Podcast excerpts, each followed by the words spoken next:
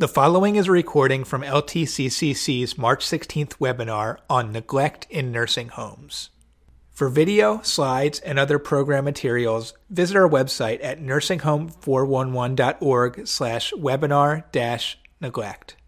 We are joined by Dr. Eilon Caspi, a gerontologist and dementia behavior specialist. He is a dynamic resume. Uh, uh, he's worked as a social worker, educator, uh, in research. Uh, he's an assistant research professor at uh, at UConn. Uh, his focuses range from neglect to resident to resident incidents, financial exploitation, and the goal of his work is enabling vulnerable and frail elders to realize their human right to live with dignity and in safe care environments. And I'm excited for this presentation. Uh, it has a mix of uh, research, of um, of uh, narrative, and uh, he brings just a wide range of expertise. So, without further ado, I'm going to stop my screen share and pass it off to Eilon. Thank you, Eric, uh, for your kind introduction and also for your help with the preparations for this uh, presentation. Um, I want to thank uh, Richard uh, for inviting me to give this uh, talk today. Um, we will talk today about um, one form of elder mistreatment in long-term care homes, uh, neglect leading to serious bodily injury and death uh, of uh, residents. Um, just going to see that this the first the presentation uploads. I, I, I don't see it uh, at this point. Wonder if I should do something to upload it here. Yeah. Uh, so did you get the screen, the share screen on? There we go. Thank you. Um, you want to go uh, slideshow, uh, then. There you go. Uh, so, um, looking at the image on the opening slide, uh, we may never know what Charles meant, intended when he uh, uh, painted uh, this uh, picture. Um, I believe it represents nursing home residents and, and care staff. But at least when looking closely at this form of elder mistreatment, one has to wonder whether vulnerable and frail elders who are severely neglected in a long term care home, which is their home, are seen as people, as human beings, citizens with equal rights. One also has to wonder uh, whether the people who care for them, vast majority women, are seen and treated as human beings. Uh, we will return to the issue of dignity, which is defined as the state of being worthy of honor or respect and also to the concept of disregard, disregard of it, of dignity, throughout the presentation. So I'm a gerontologist, uh, but I enjoy also enjoy carving wood. You can see here some educational signs that I carve, uh, uh, a way to express, um, you know, uh, what are we aspiring for? You know, to to listen to the voice of, of vulnerable elders, to ensure that um, there, you know, that uh, there is justice, uh, justice is done uh, for elders, and that their lives matter. I want to uh, acknowledge re- real quick Elder Voice Family Advocates in Minnesota for their uh, help uh, during an early phase of this project. I also want to thank Lindsay Kruger and her investigators at the Minnesota Department of Health for their hard work uh, investigating various forms of mistreatment in long-term care homes. Chris Serres, uh, a dedicated and uh, extremely uh, skilled uh, reporter at the Star Tribune, for his outstanding work in this in this area. and Jennifer Siegel for working hard, I should say, to secure permission for using the image on the opening slide. Elder Voice Family Advocates, these are family members of people uh, who lived in long-term care homes and were um, horrifically uh, neglected, abused, and financially exploited uh, in assisted living residences and care homes throughout uh, Minnesota. Um, and they they uh, transformed their their trauma uh, into fierce advocacy to ensure that um, other, other residents will not experience what their loved one experienced. Uh, a really uh, inspiring uh, group of, of people that I feel honored to, to call myself a colleague of theirs. Um, now, I started working in the aging field 27 years ago as a nurse aide in a nursing home where my grandfather lived. And I know, um, I know that the majority of direct care staff are dedicated, hardworking, compassionate, and caring people. And yes, there are good providers out there. Uh, here's a definition uh, of neglect uh, from a Minnesota uh, statute. A failure or omission to provide uh, care or services, including health care or supervision, which is necessary to obtain or maintain health or safety of these individuals. And it's not the result of an accident. Now, these services, um, which a reasonable person would deem essential to obtain and maintain the health and safety of vulnerable adults. Here's a definition of physical neglect failure to provide services necessary to avoid harm. And I looked uh, in a Webster dictionary, the definition of neglect as a verb to give little attention or respect to, to leave undone or unattended to, especially through carelessness, which led me to the very uh, important term disregard, which is defined as the, to treat as unworthy of regard or notice. We will return to this term, disregard and dignity throughout the presentation. And maybe better put uh, by an older woman with Alzheimer's disease who in my early study years ago said, I want to know that someone will be there for me when something happens to me. And those of us who work in this field are familiar with the common types of neglect in care homes. Um, just to give a few examples, uh, pressure sores, um, lack of treatment of complex health conditions, um, you know, being left soiled in urine and, and, and bowel movement for extended periods, unsafe transfers, uh, medication errors, and various forms of lack of supervision, as we will see later on today. We also know that neglect is prevalent from various research studies as well as um, government reports. Uh, I also want to point out a line of research that is uh, called missed care, in various uh, countries in recent years.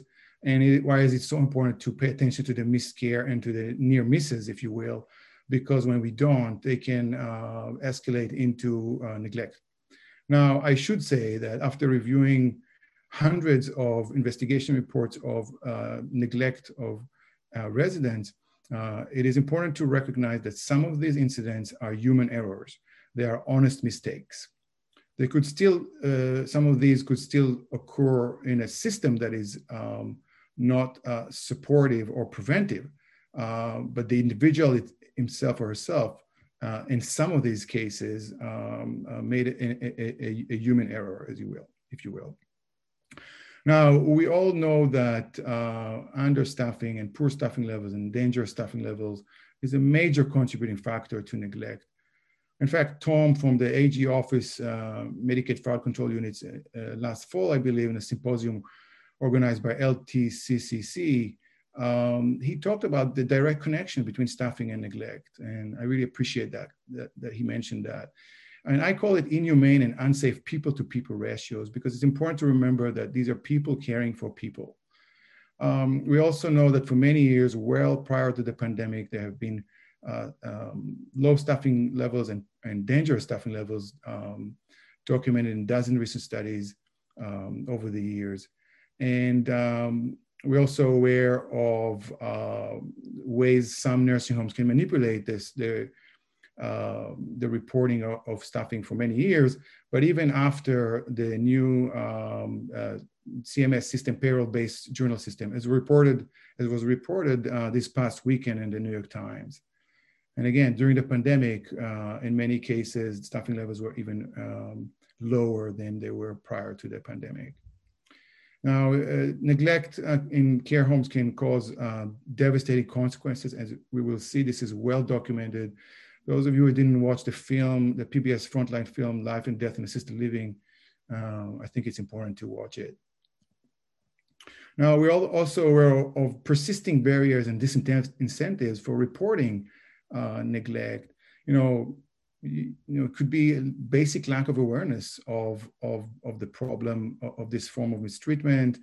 Uh, it could have issues with, with lack of training, lack of screening. Uh, it could be staff members that are concerned to report uh, due to concern for their, they will reflect negatively on their job performance or that there will be a disciplinary action against them.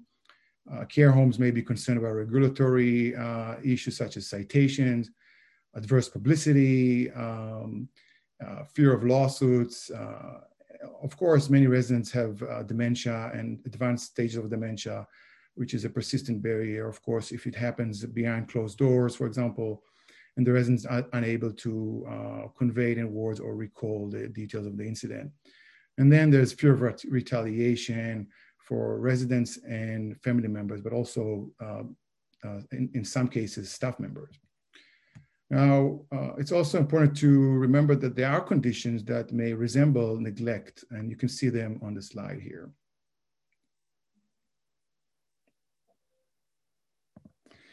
A little bit of background about neglect in care homes in Minnesota.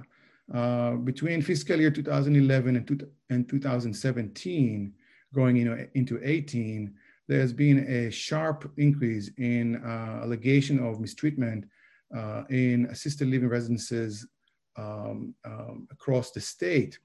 Uh, and in November 2017, uh, Chris Serres of the Star Tribune uh, published a five part um, special report uh, reporting on hundreds of incidents where residents were neglected, abused, sexually assaulted, or robbed. Um, the report caused um, an earthquake in the landscape in long-term care in Minnesota. Um, several days after the report was released, the uh, health commissioner um, stepped down from his position, um, and uh, there were, the Minnesota Department of Health started a, a long process of reform. Um, also, uh, due to another report that I'm going to share with you in a minute, uh, by the Office of Legislative Auditor. So um, a few months after the report was released, uh, the, the, Left to Suffer series, uh, former governor Dayton came out and said that although the Department of Health is partially to blame, the real responsibility falls on each and every one of the care providers. They need to fix the problems, stop breaking state laws, and follow moral codes. And that's the report that I mentioned earlier. Um, the Minnesota Office of Legislative Auditor conducted uh, a lengthy audit of the Office of Health Facility Complaints of the Department of Health. This is the unit that conducts investigations and care homes of mistreat mistreatment. And uh, it was a scathing 100 page report that showed um, uh, a real dysfunction at the agency at the time um, and the bottom line was that the agency did not fulfill its mission to protect vulnerable adults in long term care homes. One of the recommendations in the report was that the urgent need to better use complaint and investigation data for uh, prevention, which the new Commissioner of Health strongly agreed with. Uh, she also said that uh, we spend 98% of our efforts responding to issues rather than prevention. Uh, and this has direct relevance to uh, neglect as well.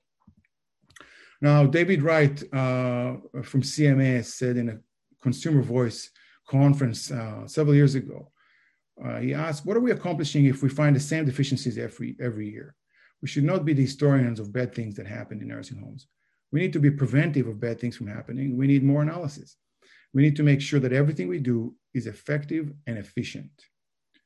Um, I mean, when you think about it, every year, thousands of complaints I'm sorry, thousands of investigation reports are piled up um, across the nation.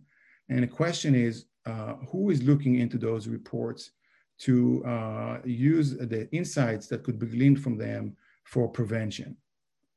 Uh, I actually visited the Minnesota Historical Society, where hundreds of MDH investigation reports from decades ago are sitting in boxes. Uh, and, and when you look at some of those reports, the same issues of neglect uh, were uh, investigated and substantiated back then. What are we learning from these reports? And what is our goal? Our goal is to uh, learn so that we can prevent future injuries and deaths in similar circumstances. Um, when you look at the um, uh, when uh, CMS, uh, when state survey agencies um, identify a violation of federal, reg- federal nursing regulations, they may cite a, a, a citation.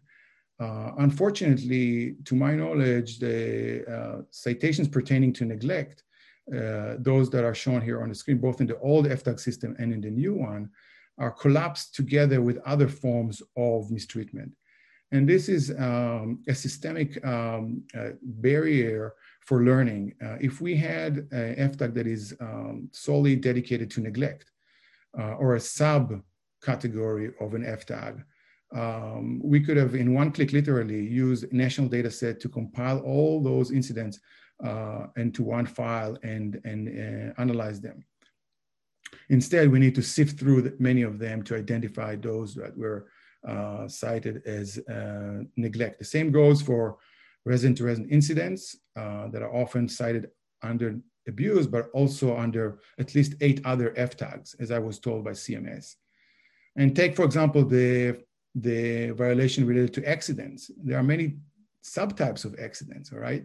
So if they're all collapsed under one FTAG, are we in a position to learn about the subtypes of these uh, sources of harm for residents so that we can learn and prevent similar uh, incidents in the future?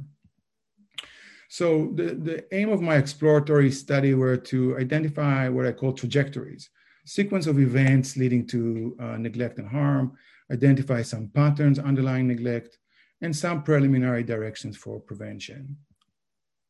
Now, the key really is to, for me, was at least to uh, submit data practices requests to Minnesota Department of Health uh, under a very consumer consumer uh, friendly uh, data practices request act in Minnesota. It's basically equivalent of a FOIA request.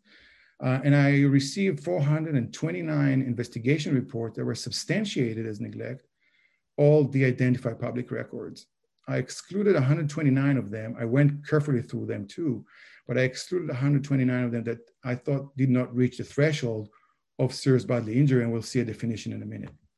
The final data set, uh, 300 investigation reports resulting in, in uh, serious bodily injury. I'm going to use the acronym SBI, or death in nursing home and assisted living in Minnesota. Uh, the investigation reports concluded between 2013 and early 2020 prior to the pandemic. And this is the equivalent of nearly four years of investigators' work. And I thought it's, I thought it's worthwhile if they spent so much time and effort to conduct this investigation and write up the reports, we might as well take a look at these reports and try to make sense of them. So here's the definition of serious bodily injury from the Affordable Care Act an injury involving extreme physical pain, involving substantial risk of death, uh, involving loss or, or impairment of function or an organ, require, or requiring medical intervention such as surgery or hospitalization. It could also consist of criminal sexual abuse. So in my preliminary analysis, and again, it's work in progress, there's still many ways in which I can analyze the data, uh, qualitative review of 300 investigation reports, and the goal was really to abstract the narratives into trajectories and to identify patterns to inform prevention. Um, here you see kind of a high level view of the number of investigation reports broken down by setting. You can see that um, 161 of these uh, reports uh, were uh, addressing uh, serious bodily injury and 139 uh, um, reported on, on a death uh, related to neglect. Uh, but it's very important to recognize that there's a lot of suffering that uh, residents experience and trauma, even if uh, and neglect does not reach the level of serious bodily injury. Here you have a resident who um, was assisted uh, but with an unsafe transfer, which led to a fall. The resident was crawling for nearly four hours on the floor, on hands and knees, with bowel movement, uh, soiled with bowel movement, and staff were uh, walking past the resident without acknowledging or, or watching TV, reading magazine, and, live, and seen leaving the area several times. This was caught on camera. Um, so again, uh, talking about disregard, right? We're going to come back to this concept. Uh, The perpetrator uh, who neglected the individual falsely also documented the incident and the care uh, provided.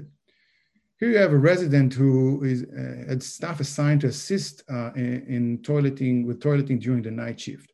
The resident goes to the bathroom at 2 a.m. and the commode that was placed over the toilet was too small. Uh, the legs of the commode gave out and the residents became wedged on the toilet, could not get up. Uh, the resident used the call button and screamed for help. Nobody came. A resident, another resident went to find staff. Staff was asleep it ended up that the fire department arrived at 5 a.m. to assist the resident over the toilet. Uh, thinking about three hours uh, in emotional physical pain on the toilet, waiting for help. Another resident with cognitive impairment on a memory care unit. I don't like that term because the care is provided to human beings and not to memories, but that's the term that is used on the investigation reports. Required hourly checks, checks and assistance with ADLs were not provided uh, repeatedly found soaked in urine and sometimes in feces. It was so bad that the mattress had to be replaced.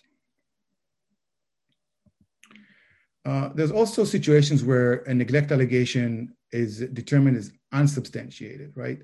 But we also need to look at these. Here you have a 77 year old resident that was attacked by his roommate, and he experienced a severe brain injury that required emergency brain surgery. Uh, the state surveyors determined that it was unsubstantiated because there was no history of altercation. Staff could not have anticipated the unexpected and sudden altercation. But looking closely at this case, uh, there were warning signs prior to the attack. In fact, the resident himself said, I told him that if I have to spend one more night with this man, then I would kill myself. They still ignored me. The daughter reportedly said that she begged for a different roommate how many times we were supposed to warn them. The daughter sued the nursing homes for neglect and won the lawsuit. There's also um, long, long document, you know, documented for many years, what is called understatement, where citations issued by the state survey agency are issued at a severity level that is lower than it should be. Uh, and I want to also refer you to the fabulous um, series of um, LTCCC Elder Justice uh, No Harm newsletter with the link here that provides detailed description of some of these um, incidents. In some cases, the alleged neglect is not even in investigated. Here you have a 90 year old woman with Alzheimer's disease. For hundreds of times, she, she calls uh, for help. Um, she falls off the bed and um, nobody comes to assist her. At some point, she said, Please help me, Lord. Uh, this was all um, on camera. So um, nobody comes to assist her. In total, she called 240 times, uh, 242 times over one hour and 38 minutes, uh, really begging for help. And the daughter saw it in real time on a hidden camera, and she alerted the staff, who only then came to assist her in changing her adult depend. Now, it's important to recognize that uh, this uh, woman, Gloria, was paying $6,810 each month for, for this. Uh, but the daughter's voice uh, was heard. She met with uh, Senator Scott Dibble, who is a, um, a, real champion and dedicated to the protection of elders uh, in care homes in Minnesota. And she shared her deeply personal traumatic story with, with him um, and uh, along with other efforts, uh, he called for the legislative auditor to investigate the OHFC handling of um, mistreatment allegations. Um, and as we, we've seen this report, this really, really important report uh, earlier. And the daughter wrote, My goal is to obtain the basic dignity and safety and care my mom deserves. You can actually see an excerpt from this uh, hidden video camera footage in a TV segment that was that aired recently. The daughter said something is fundamentally wrong with a system that allows an elderly woman, anyone elderly, to be disregarded. Uh, and we also have uh, many cases across the country where uh, residents um, are neglected during COVID-19 period. Here you have an example of a resident with Lewy body dementia in an assisted living memory care, paying $9,000 a month for the care. On March 18, the family visits are discontinued and uh, deterioration um, um is uh, documented. Lost of the resident uh, lost a lot of weight, uh, toenails growing into the skin in pain, several falls in a short period of time. Now, at that point, the resident unable to walk and requires two staff transfer. On June 10, the daughter decides to take him home. And this is what she saw when she came to take her father. He was shaking uncontrollably. He was bruised head to toe, and he was moaning in pain. At this point, reportedly, a director came in and told the daughter, You know, if you're going to take your father home, you need to know that you're responsible for the payment for the remainder of the month. Um, so that's what she had, or she or he had in mind at that point uh, when the individual is, is suffering in the room. His genital, genitalia was bright red and the skin was sloughing off. A healthcare worker described his treatment as severe neglect. Um, the resident died two days after uh, he was moved home uh, he, when his family were, were right next to him. The daughter reflected on this uh, ongoing neglect. I think it comes down to isolation, the loneliness, and the neglect. Our loved ones are dying not due to COVID 19, but due to isolation and neglect. This was one of the most painful and excruciating experiences of our lives. There's actually, uh, I actually added uh, links to uh, the KARE 11 TV segment uh, on this uh, neglect. Uh, we're nine months since the resident died, and we're still waiting for MDH to complete its investigation. Unless there's a com- compelling reason that the investigation has not been completed, uh, we know that nine months after the death, it could be very difficult, sometimes impossible, to gather evidence to substantiate a, an allegation of neglect. And there's a nursing home in Minnesota uh, uh called, uh, called Northridge, where 102 residents died uh, and there was this uh, in-depth investigative reporting uh, article, again by Chris Serres, um, and uh, with uh, documenting the failures across the board that contributed to many of these uh, preventable deaths. Um, and the question that I asked myself, should we just disregard it and grant this nursing home legal immunity? I also want to point out that even in states where, even in those states where uh, broad legal immunity protections are not passed, uh, it is important to recognize that in many cases, many care homes already have COVID liability shields de facto, meaning in effect, for at least two dozen reasons that I describe with my colleagues in a, in a uh, guest blog post uh, with Changing Aging that we called A Perfect Storm. So here are some of the preliminary findings in my exploratory uh, study. Still, it's in, in, in its uh, initial phases. Uh, nearly half of the residents had some level of cognitive impairment. Uh, I believe many more had cognitive impairment dementia because oftentimes cognitive impairment or dementia is not either not being uh, diagnosed or not being documented in investigation reports. But still, and dozens others had stroke, Parkinson's disease, or traumatic brain injury. Many had med- medically de- were, medically dependent due to various complex health care conditions, and many were physically dependent on the staff for extensive assistance with activities of daily living. Uh, some of the primary consequences on these residents tremendous emotional, psychological suffering, um, ER visits and hospitalization that are mostly uh, preventable, and the substantial healthcare costs that um, are triggered by these hospitalizations. Many experienced uh, uh, physical dec- uh, decline in their condition, and many moved to higher level of care. Um, many of them experienced traumatic physical injuries, and of course, uh, death. Now, it's important to recognize that uh, a significant portion of employees that uh, were determined as neglectful were terminated or they resigned. And there's also uh, two, at least two kinds of costs that come along with that. According to three estimates, it takes, it costs $2,200 to $4,000 to replace a single care employee. Uh, and then there's, of course, the unknown cost of a perpetrator that um, crosses the street, so to speak, to work in a different care home. and possibly continuing to mistreat other residents. So when uh, state surveyors in Minnesota uh, substantiate neglect, they are um, instructed to uh, make a determination who was responsible for the mistreatment. In over three quarters of the 300 uh, uh, substantiated neglect incidents, it was the long-term care home. And I think that's an important finding because it goes back to the accountability issues, which we're going to discuss uh, in a few minutes. Um, it's actually higher than that because in 8%, uh, it was both the long-term care and an individual determined as responsible. And I honestly believe, after reviewing so many of these investigation reports, that some of these uh, uh, incidents uh, should be considered criminal or fraud. Uh, so going back to the traje trajectory, sequence of neglectful events resulting in harm.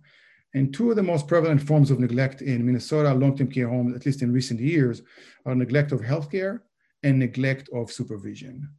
So I'm going to give a few examples here of neglect of uh, healthcare in assisted livings in Minnesota.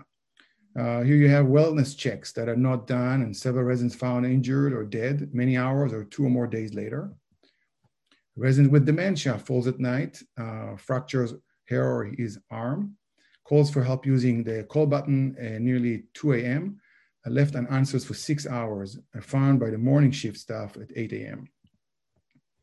Lack of fall risk assessment and prevention leading to injurious falls such as hip fracture with no post-fall assessment. Unsafe transfers leading to several injurious and uh, falls and deaths. A resident with TBI and stroke, uh, repositioning not being done, developing a 10 centimeter by 10 centimeter pressure sore, no intervention provided, and the resident developed a pressure sore 25 centimeter by 25 centimeter. I don't know if you can see it, but it's at the size of a cake pan. The resident experiences uh, septic shock and dies. Uh, here you have a resident in a memory care home. The catheter did not drain. The resident developed E. coli, septic shock, and eventually died. Uh, extreme cases of high blood uh, pressure, I'm sorry, uh, high sugar levels uh, leading to deaths. Resident with uh, a large bulge on the stomach. one person described the resident as a pregnant woman with twins, moaning in pain, delays in recognition, experiencing strangulated hernia, eventually leading to uh, his death. Resident with cognitive impairment in pain, a metal object found in, in his heel uh, developed infection uh, and eventually died. Medication errors leading to several deaths of residents. A resident with dementia using a wheelchair on a secured unit able to leave via unsecured door by the dining room, falls off a flight of stairs, severe injuries, and died. Resident with dementia exits via the second floor door, fell on stairs, experiences subdural hematoma, and dies uh, a couple weeks later. Resident with dementia, wellness checks not being done, uh, left the building unattended, found dead in a pond. Staff unaware that the resident moved into a memory care unit for 18 hours found with the head wedged between the toilet and the wall, and the resident died. Resident with Alzheimer's disease found with the neck entrapped between the bed and transfer pole and died. Three residents with dementia cleaning the detergent supply left unattended, unlocked. Uh, the residents gained access to these, experienced severe burns to their intestines, and died.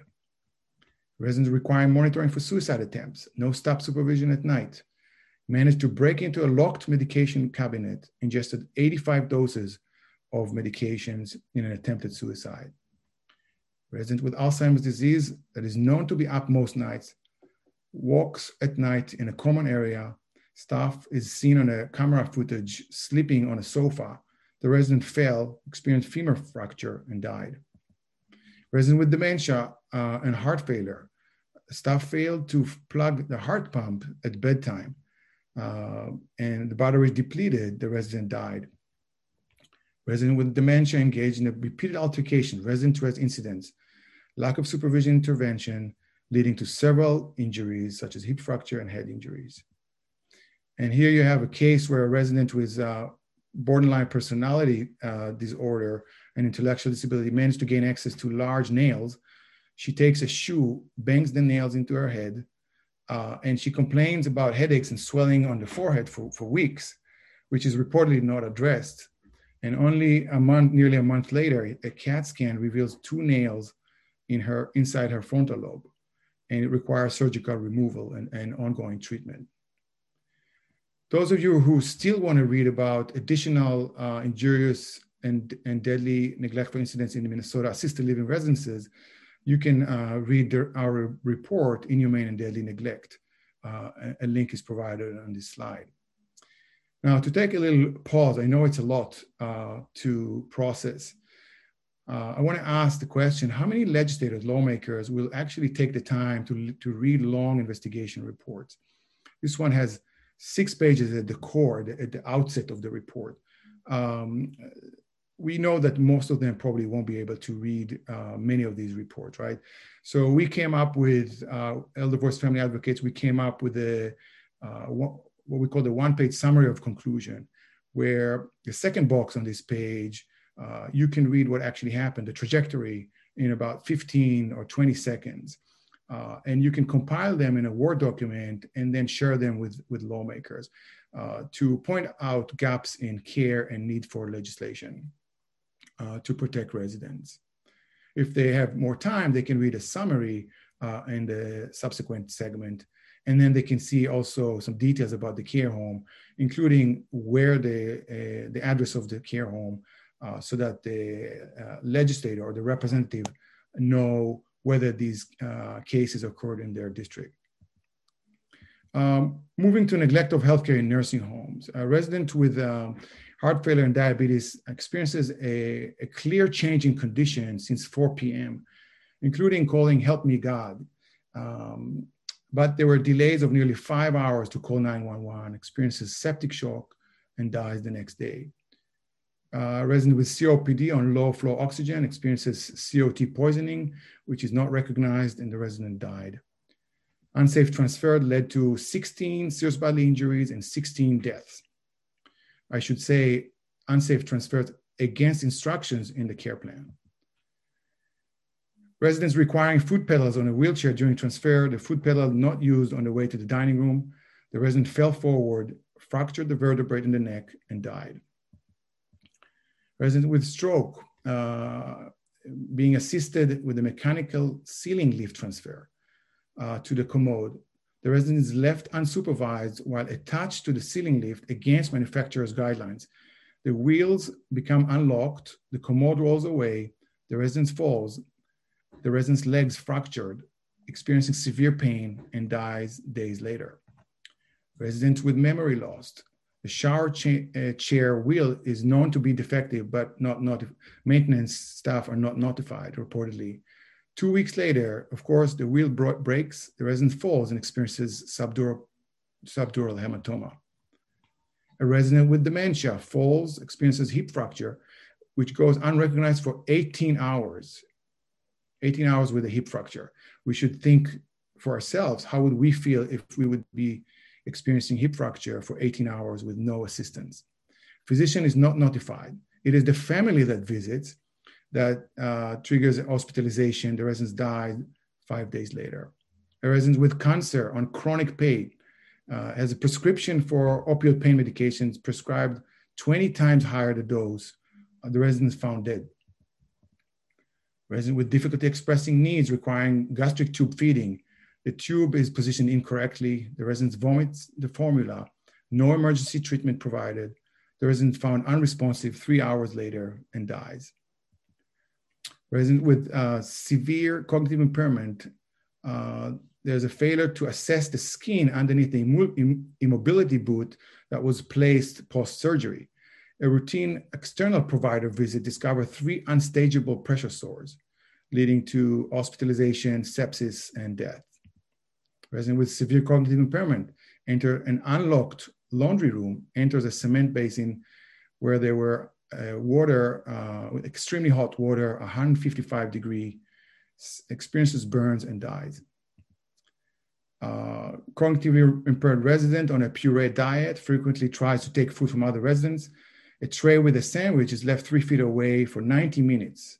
The resident eats it, chokes, and dies. And here you have a resident who is cognitively impaired, uh, found with heavy labored breathing, oxygen level 78%, receives supplemental oxygen, but reportedly never goes above 89%. Physician is not notified. Still, despite all this, the resident is being prepared for an unrelated appointment. Uh, reportedly, they were they did not check, reach, did not recheck the vital signs. The van driver asked if he or she should be on oxygen during the ride. The response reportedly was no, and that the resident would be all right. The resident arrived two, two and a half hours later with no pulse, uh, and the resident dies.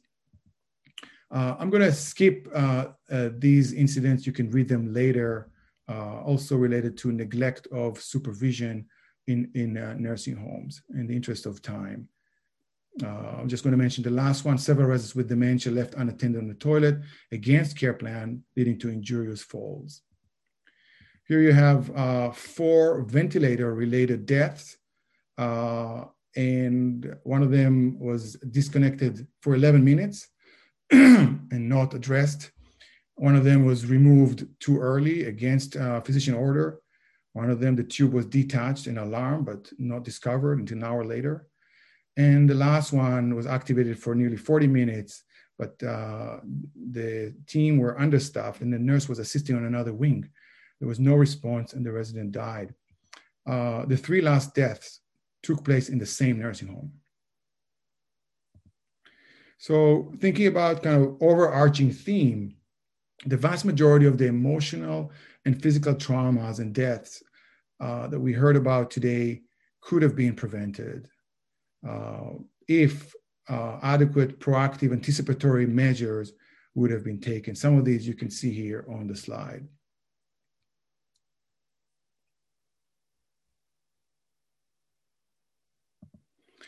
And we have reports from care, pro care professionals who, who, who, were included in the investigation report that said that in one case, the trauma and hospitalization could have been prevented with earlier intervention. A nurse said, when in doubt, call the nurse. And why didn't they call the ambulance sooner? Another, uh, a physician said, somebody should have said something. It, it would have prolonged his life.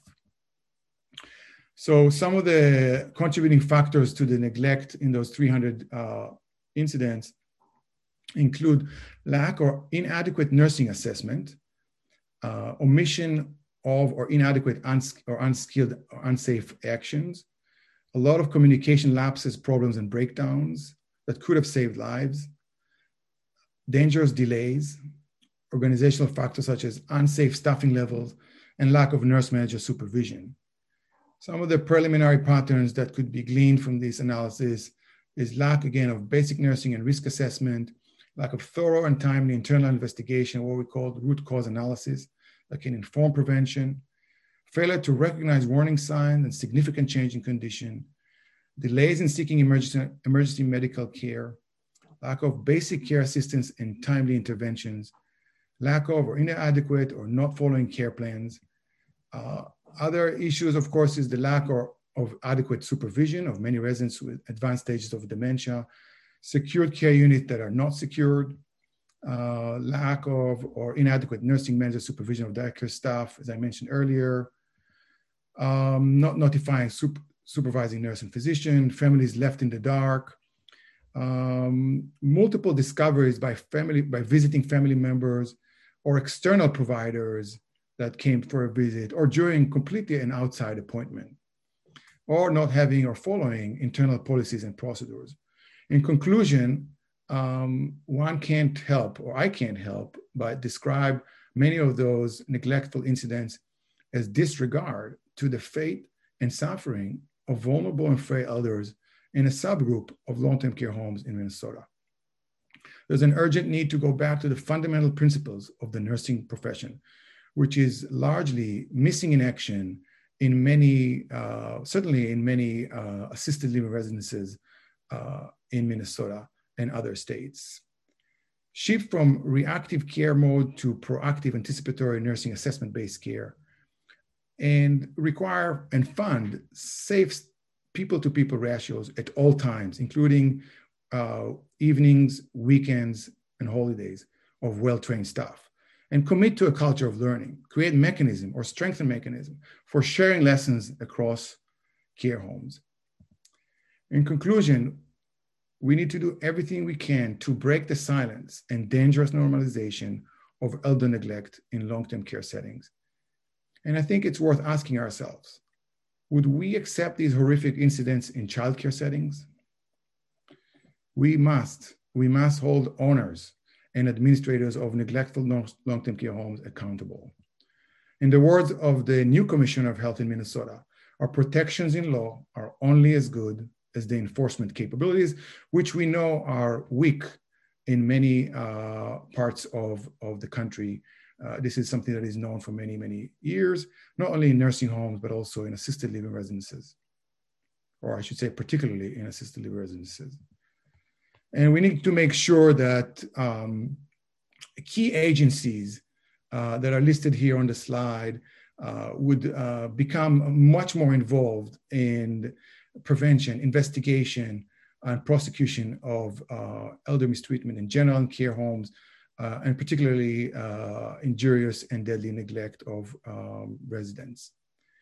There's also a key role for hospitals, em- emergency medical services personnel, uh, firefighters, uh, fire departments, and funeral home directors that often can detect something suspicious on the body of a resident.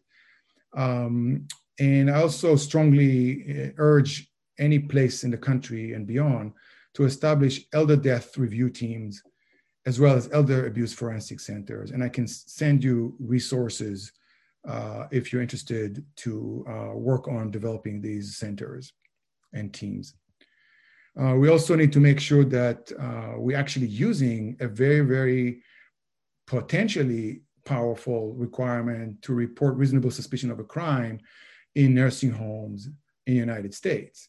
And there are very strong requirements uh, for reporting suspicious um, when there's a serious bodily injury that is suspicious uh, caused by a crime, uh, with very strict timelines and very hefty uh, fines, and also um, personal responsibility of care employees uh, for reporting, including um, there are strong protections for employees um, against retaliation against employees who lawfully report uh, these, these crimes. And there's a link here to CMS memo, memo about it. There's a long way to go in terms of actually implementing this uh, very, very important uh, requirement that a lot of uh, um, family members, for example, uh, are not aware of. And I want to just kind of uh, give a, a, to point you to a very, very useful um, serious, I'm sorry, a web page on long-term care community coalition website that is called Abuse, Neglect, and uh, Crime Reporting Center with fabulous resources uh, for um, residents, families, advocates that go uh, well beyond uh, New York. Uh, we also need to remember why do we need to screen for neglect? Uh, because it's often uh, not a single sign that leads to it, but multiple signs. And because we want to make sure that it's not being missed and that it's intercepted, uh, that there's intervention to prevent harm uh, in time. And also because without screening, it is unlikely to that reporting will improve.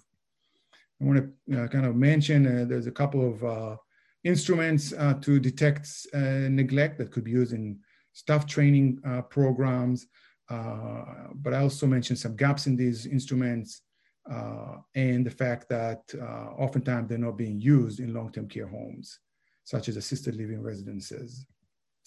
Um, so I want to uh, close by um, uh, sharing with you real briefly about um, the late 86-year-old Werner Allen, the father of Kris Sundberg, executive director of Elder Voice Family Advocates in Minnesota.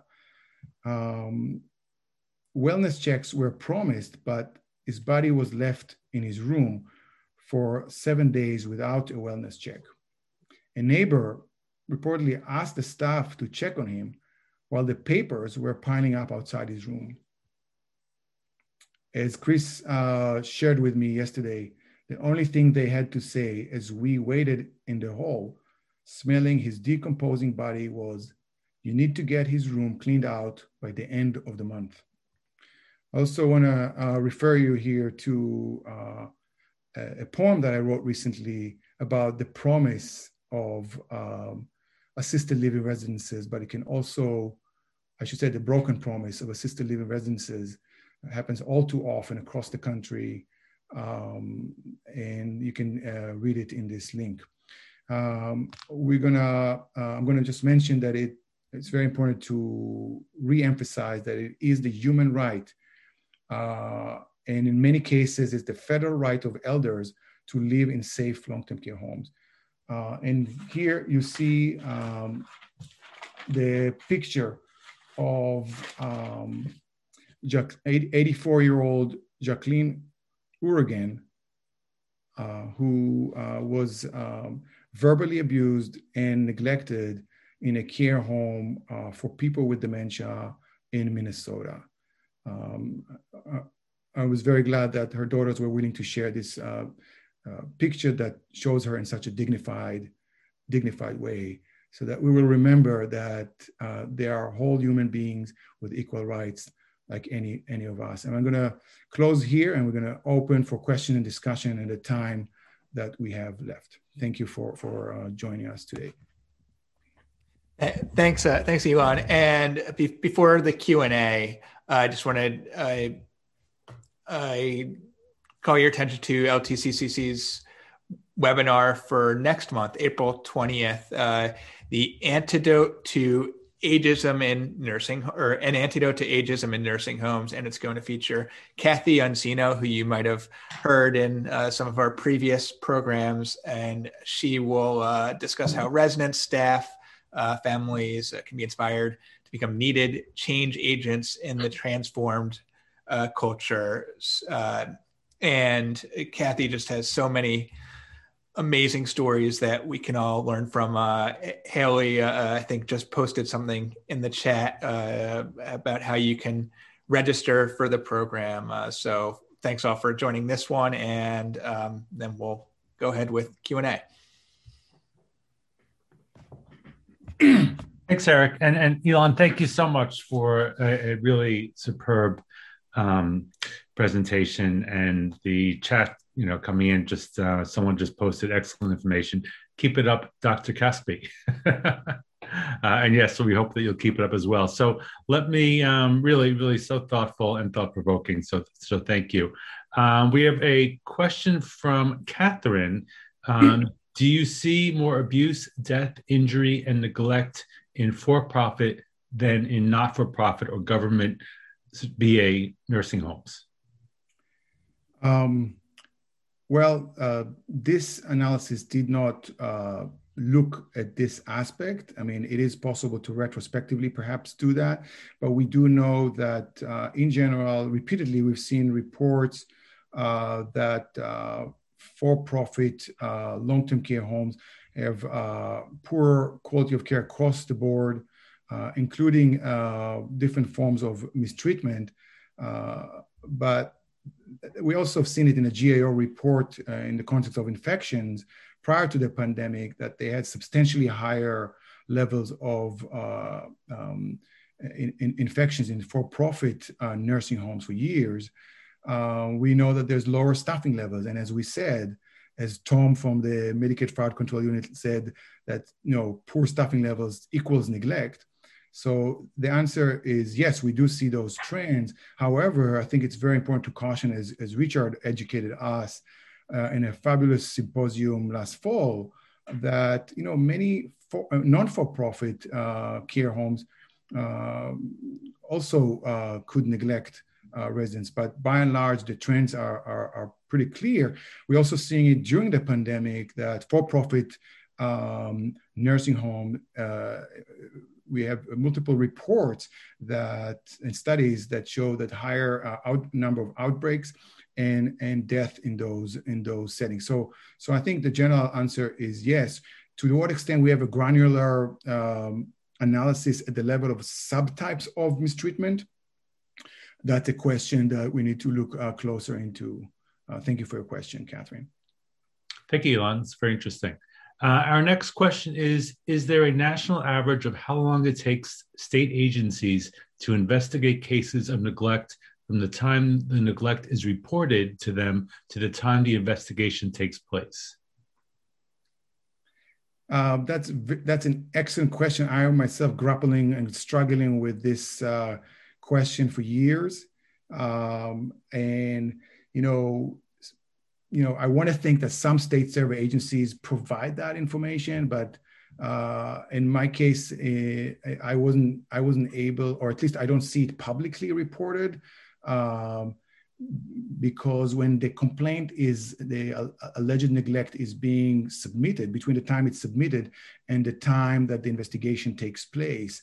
Um, we know that as the time passes, the likelihood of a surveyor investigator to collect evidence is reduced substantially. Um, and so the, the, short answer is, is, is no, I'm not fully aware. Um, I tried to actually search for that information and I was, I personally wasn't able. So if anybody else knows about uh, in any state, region, or nationally, I would appreciate if you can, if you can share that with that. An excellent question. Um, I think it was reported in, a, in, some government report that I was able to track recently, and I can try to find it, but uh, I don't. This is not information that is, um, let's just say, widely uh, shared with the public. Thanks, Eilon. And, I would just add, um, there, there is there are requirements for the state agencies, you know, the Department of Health, or the Department of Public Health, to respond to complaints uh, in, in, a certain time frame, especially and it has to be within I think is it 24 hours if if the if the complaint alleges um, harm or immediate jeopardy to the resident. Uh, might be 48, I forget offhand, but it's quickly, and then they have more time um, to do it if it's not a complaint alleging harm to a resident. The issue, as you can imagine, is that the states tend to do a very poor job of triaging the complaints that they get and saying, "Oh, this complaint sounds like someone is really being hurt or um, or dehumanized." Um, or you know is, is at risk of being hurt or dehumanized and we should get in there um, so that's one of the problems. And then the other thing I would just quickly add is I tried to do a quick search when I saw that question come up. And I looked, there's a website called QCOR, QCOR dot cms.gov, I believe and they do track the extent to which states do the their annual enforcement because states are required to inspect facilities on average once every once once a year with a 9 to 15 month window for each individual facility i could not find anything on complaints in terms of the timeliness of the complaint response mm-hmm. so as Eilon was saying i was I, I i would guess that states should have that information or should be able to track that. And that's something that CMS in turn should be able to track. Um, but I um, I don't think it's publicly available either. Thank you, Richard. I want to just kind of uh, thank you for your insights on that. Uh, I would just add that uh, I think uh, one of the ways to approach this is to use FOIA requests or in Minnesota data practices requests because the information exists. It's about accessing it. And we also are prompted by Richard's comment we know that CMS conducts uh, audits of state survey agencies' uh, investigations, and they do have tables that that show when they're when the state does not comply with the timelines for uh, whether it's a, uh, you know responding to an allegation.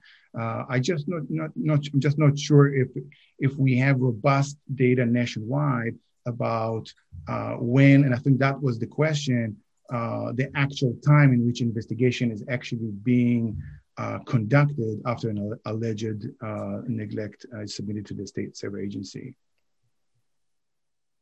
And for those in um, uh, who are in ombudsman programs, um, and we would like to have your ombudsman program volunteers participate in this, just shoot us an email feedback at ltccc.org, and we'd be happy to do that. So let me uh, quickly go back and and uh, Dr. Caspi has um, generously said that he could stay on with us for um, another um, 10 minutes or so. So hopefully we can get through the rest of the questions. Um, so let me ask the, the next one is uh, what has been done in these incidents? What preventive what preventive measures are being put in place? Well, um, in assisted living, at least in Minnesota, to my knowledge, at least as of uh, a couple of years ago, it's it's possible that it's still the case because the licensure has not largely has not been implemented yet. Uh, um, when you look at, and I think it addresses perhaps part of the question, the plan of corrections. You know, people are not familiar with uh, investigation reports either by uh, state survey agencies for nursing homes or assisted living. You know, in nursing home, there's a federal requirement to conduct a plan of corrections. There's, there's a, you know, a, a different question of to the extent that they are that they are being done in a, in a thorough way and that they're effective. That's a separate. But in assisted living, you look at the investigation report that sometimes is even constructed as a CMS uh, 2467 uh, whatever the number is, and you see a blank sheet, and say, "Wait a second, there's no no plan of correction." So, uh, to my knowledge, that's a major gap in Minnesota and should be looked at in other states. Uh, if we're not even requiring uh, to have a robust uh, requirement for uh, correcting the the gaps that and the deficiencies that cause the harm, um, then what assurance will we have that they won't occur again? Again, it goes back to the enforcement, right? Uh, and it's weak in assisted living. We know that. Thanks, Eilon. That, that, that's true.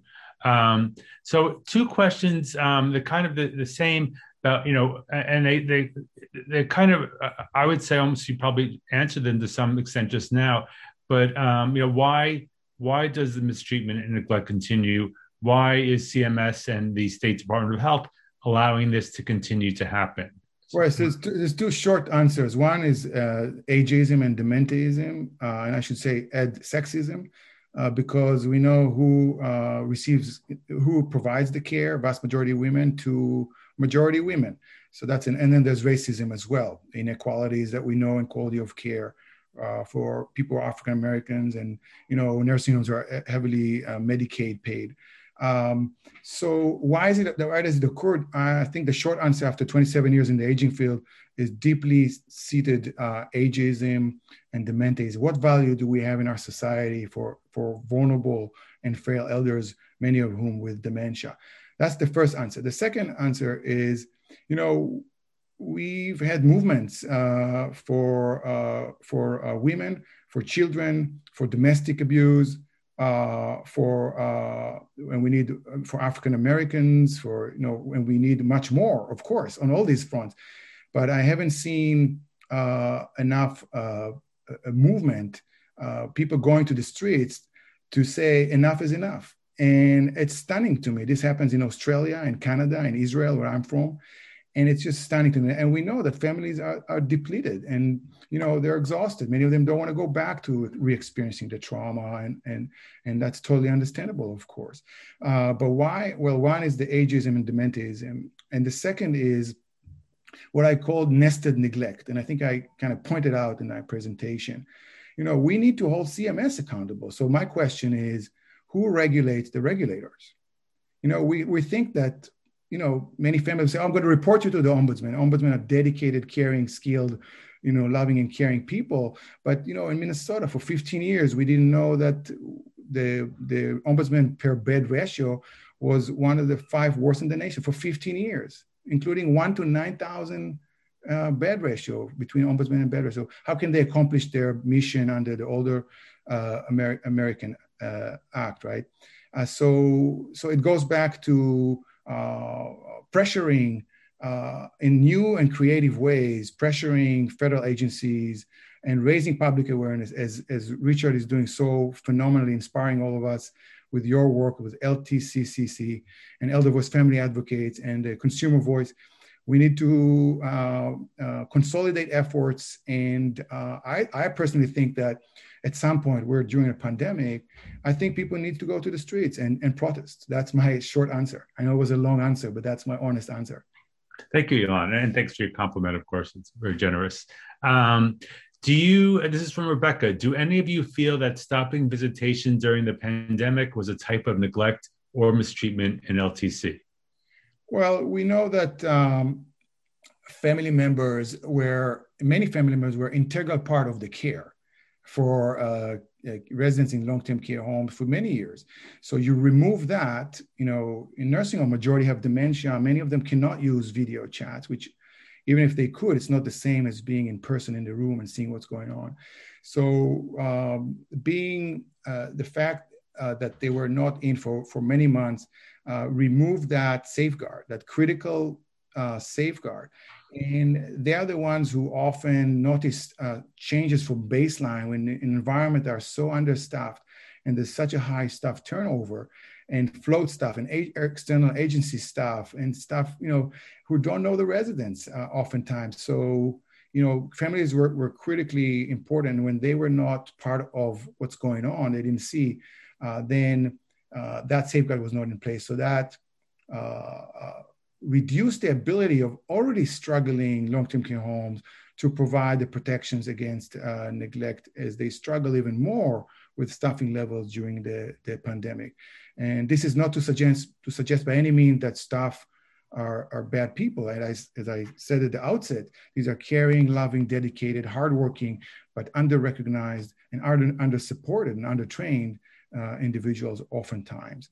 So, so yes, I do think that it contributed to uh, a lot of neglect, and we're hearing stories from across the country and the world, frankly. Thank you, Eilon. Uh, and that, that actually brings me to the next question, which a few people have asked. Uh, is this report, is, is, your report totally focused on Minnesota? And uh, which I, which if so, do you feel that Minnesota is worse than other states, or is this everywhere? Are there well, some states or countries get? Oh, I'm sorry. I'm sorry. The last part. Are there are there some states or countries that do a better job with prevention? Thank That's you for your work, Dr. Caspi. That's an excellent question, uh, and thank you. Um, well, uh, the short answer for assisted living is that we don't know because, as I call it, assisted living across the country are flying under the radar without a black box. There, we don't know most of the things we should know and we should require and demand to know uh, in a highly for-profit uh, sector that provides care to so many vulnerable and frail elders, many of whom with dementia, with serious health, uh, complex healthcare conditions. So uh, to compare between assisted living, um, I personally don't know because in Minnesota, at least, we we don't have basic information about these in these uh, the care provider the, the care provided the, the, the, care needs the, the needs of the population. So how can you compare when you don't have that? So um, and with regards to other states you know i'm uh, we recently moved from minnesota to connecticut so i'm still learning uh, about what's happening in new england and new york and connecticut and the, region here. Uh, i don't know maybe others can can chime in if you do know if there's uh, robust uh, tracking uh, of uh, the care needs in assisted living in New York or in Connecticut. Um, I, I, don't know the answer to it, to be to be honest. And um, are there good models? Well, they're they're good models of care. Uh, I'm not. I'm not. I'm personally not familiar uh, in assisted living. Again, it's hard to compare because of the lack of requirements of tracking of information. But in nursing homes, you could, uh, you know, you could have a crude, uh, a crude estimation of quality of care. But as we learned, uh, for-profit providers learned how to uh, inflate and manipulate the nurse, the five-star nursing rating system. So even that, I'm I'm reluctant to to suggest. Uh, but if if my parents, if I would have to deal with a situation where my parents need to go to a nursing home and I have to choose between a, a, a one star nursing home or a five star nursing home, then I would choose the five star, of course. But there's there's a lot going on behind the, the star system that has been um, uh, is biased in many ways. It has value, it has merit, but I would suggest and caution uh, use it only as a crude as a crude uh, measure. Um, thanks, thanks, Eilon. Um, uh, those are a lot of good, so many good things to talk about. I'm going to take I can take two more questions. Um, one is, um, can you elaborate on the use of a fraud theory where the neglect appears to have happened within a short period of time? Thank you. That's from Vicky. Um, so, uh, luckily, before the presentation, I looked into the in the dictionary on the definition of fraud, And I know there's legal definitions, and I'm not a legal scholar and I'm not a lawyer. I'm not a, elder law attorney. There's better people to answer that on that aspect. But from a family perspective, from a resident perspective, that a, a, think about an 85 year old who worked, she or he worked all their life to earn, uh, to provide for the family, to earn income, and then they retire. They develop, say, dementia. They go to an assisted living uh, for people with dementia, and they they pay nine thousand dollars a month or seven thousand dollars a month.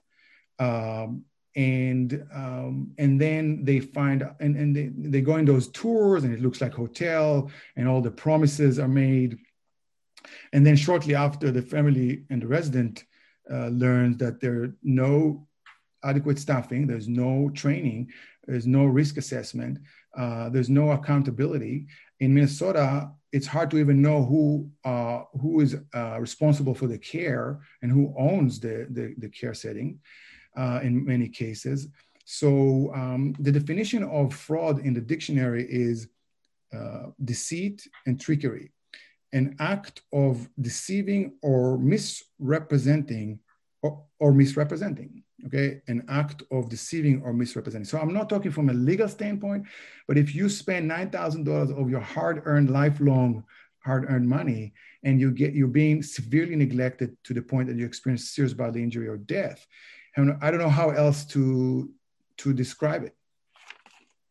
Thank you. Um, so, and the last question is: Do you find incidents of neglect are more common in facilities with a higher number of minority residents? Well, I think the answer is yes, but this study did not uh, did not. I don't have access to data in this data set. So, uh, but again, we know that it has been repeatedly shown that uh, uh, people with low income or in, in uh, for example, nursing home heavily paid by Medicaid, where in, in African Americans particularly receive lower quality of care across the board. and I hope that um, what the uh, the largest uh, uh, humanitarian disaster in the history maybe of in public health in this country will will prompt us now to look more closely at those questions to ensure as as richard is advocating that you know if you are a low income resident on medicaid uh, african american you have the federal right right richard to receive the exact same quality of care as any other resident in the long-term care home so thank you for that, Richard, and thank you for for for the question. Uh, a long way to go, and I, I, hope that we will see more and more studies looking to it. But maybe maybe Richard, you're aware of, of studies like that. Um, there there certainly have been studies over the years that, that have shown that that um, facilities that serve a, um, uh, a, largely African American um, community tend to have um, lower staffing and poorer outcomes, even accounting for payment source and resident acuity meaning the needs of their residents. So yeah, it is. There've been there've been a number of studies, and I think it's a, uh, you know, obviously it's a very important issue, and I, I hope that we'll will be addressing it in a meaningful way going forward because too many things get sloughed off even by you know legislators on both the state and congress they you know maybe are well meaning maybe not but but they don't really think about how to address some of these long-standing, you know, systemic issues and get underneath that what what is causing them to be perpetuated. That's unfortunately what we see over and over again. Um, Eilon, thank you so much. Thanks everyone for joining us today. Uh, thanks Eric for emceeing, and we look forward to seeing you in a month again. Here on the is the slide for the Survey Monkey. If you're an ombudsman program and your supervisor or your program has said that you can take this as you know one of our webinars as a um, as a training program. We're, we're, happy to work with the ombudsman for that. And for updates and invites to future programs, visit us at nursinghome411.org forward slash join. Thank you again, Eilon, for just a very thought provoking and, and actually thank you our audience to our audience for great questions. They were really a lot to think about as well for me, and um, I appreciate it. Well, thank you, Richard, and thank you, Eric, for your help. Uh, and uh, I hope everybody can stay safe out there. Yes. Yeah, thanks. Bye bye now.